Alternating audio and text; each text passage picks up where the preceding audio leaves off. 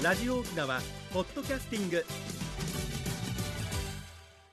赤瓦長瓶のグブリーサビラ放送814回目の今日は8月の13日。内縄組旧暦では6月の20日猿の日やあうの日やいびんや。さてジャシチイタビシにうちゃいひくなみのジャシチミヤラビのみわれはぐちジャシチイタビシにうちゃいひくなみのジャシチミヤラビのみわれはぐち座敷の板びせに打ち寄せる波は座敷の女性のホワイミのようであるという歌なんですけどねこれの国道58号を北上してますと、えー、国頭村座敷の国道沿いの木の下にねこの歌の歌碑があるんですよ。まあ、国道の工事でだいぶ姿を消してしまったんですがまだその雰囲気を伺います。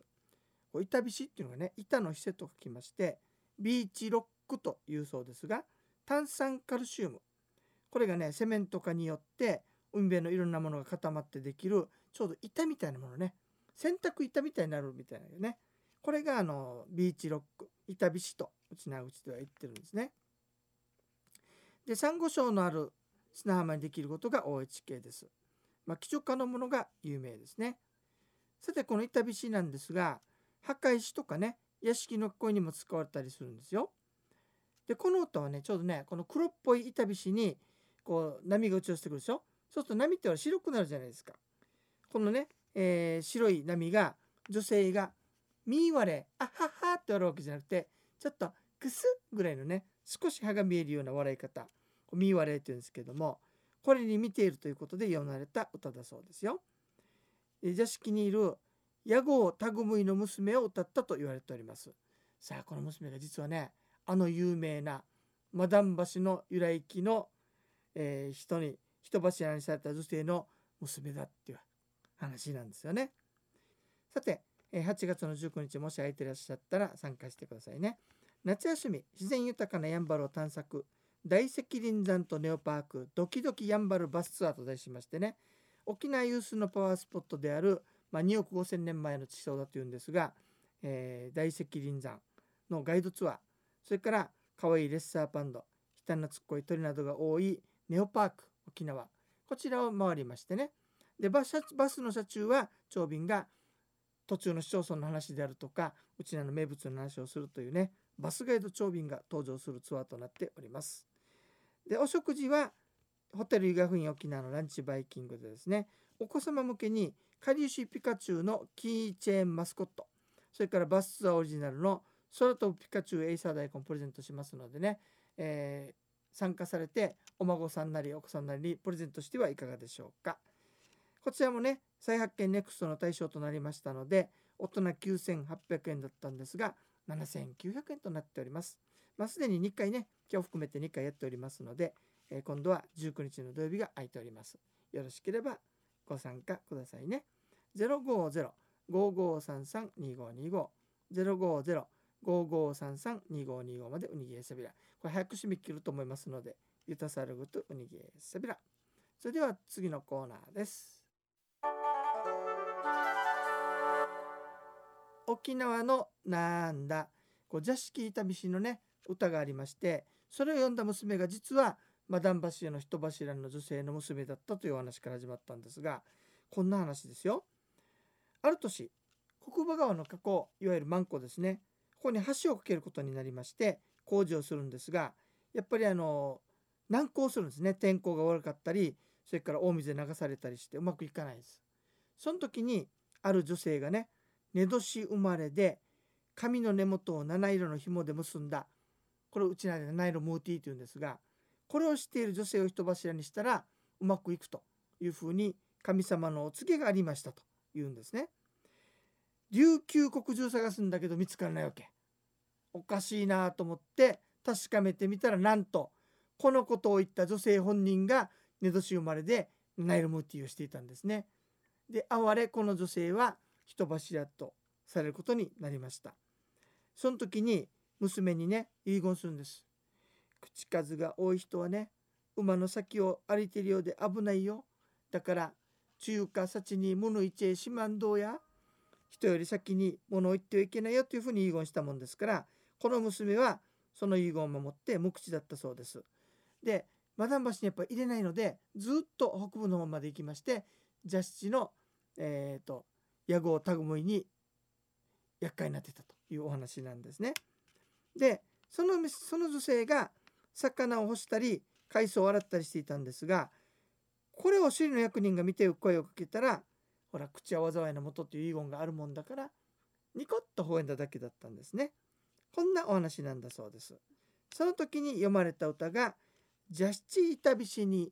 うちゃいひくなみぬ邪七みやらびぬみわれはぐち」という歌だと伝わっておりますね。マダン橋にはねこんなかわいそうなお話があったんですね。それでは次のコーナーです。学問ドゥエイビークとグブリーセビラ沖縄の民族についてお話しているコーナーですが歌木とかウガンジュまあ、そういった神様のいらっしゃるところに史跡巡るとかで入る時にはですね、えー、今日は勉強できましたので失礼します。学問ドヤイビークトゴブリーサビラと挨拶してから入りましょうね。さて各地でねちょうどね綱引きが行われていると思うんですが日本は世界で一番綱引きが盛んな国なんですって。ということは日本で一番綱引きが盛んな沖縄県は世界で一番綱引きが盛んということになるんですね。ちなみに那覇の大津の引きはギネスに登録もされてますよね。さあこの沖縄の行事の一つ綱引き。沖縄の綱はね稲わらをなって作るんですが綱引きというとみんな一本の綱を引くようなイメージがあるかもしれませんが沖縄ではねうーんなおずなそれからみんなべずなと日本の綱をつなげて引き合うんですねちょうどあのてっぺんの方がね先の方が輪っかにみたいになっていてこれを2つ合わせてそこにカヌチ棒と呼ばれる棒を差し込んで固定するんですね。さて集落の東と西上がりと入りそれから前と村の前と後ろの村のように分けて何回か引くんですが一方が勝つと豊作もう一方が勝つと子孫繁栄みたいにねどっちが勝ってもいいようにないいことになるように決まっているようです。さあこの綱を引く時にね互いのグループでぶつかり合ったりするガエと呼ばれるものが行われるんですがこれが結構ね激しい地区がたくさんありましてイットマンの前里も結構激しいですしそれからすごいのがねキャンハイバル町のキャンはねあの綱の重さが違うんですよ実は坂道で引くもんだから一歩が軽いわけねだこの綱が上になるか下になるかによって勝敗が決するということでこう綱を合体させるまでにすごい時間かかるわけその時に上に登ってね青年ターがやり合いするわけさすんごい荒いですよ。さあそしてねこの綱引き大好きな人たちがいるわけです。この綱引き大好きな人のことをちなむしというそうですよ。さて今日ね綱引きの話をしたんですけども綱引きってじゃあ何のためにやるんでしょうか単なる楽しみじゃないですよ。豊作を祝うそれから来年の豊作を祈る。それから害虫よけ雨乞いなどが目的というふうに言われています。もう一回ね。豊作を祝う。来年の豊作を祈る。害虫よけをする。それから雨乞いなどが目的と言われています。あの綱がちょうど竜みたいになってるということでね。ガンガンガンしてやるでしょ。この2つの綱がぶつかってるあの合体してる状態があの竜がね喧嘩してるように見えたりするということでね、えー、雨乞いの意味もあるそうですところでね綱引きっていうと引くの部分がほら引っ張る引力の引の字で大体書きますでしょ？でもほら底辺に面と書いてる引くっていう字も使われたりそれから米場の大津の引きはこれ何という字なのかな？あの「えい」みたいな字を使ってますよね。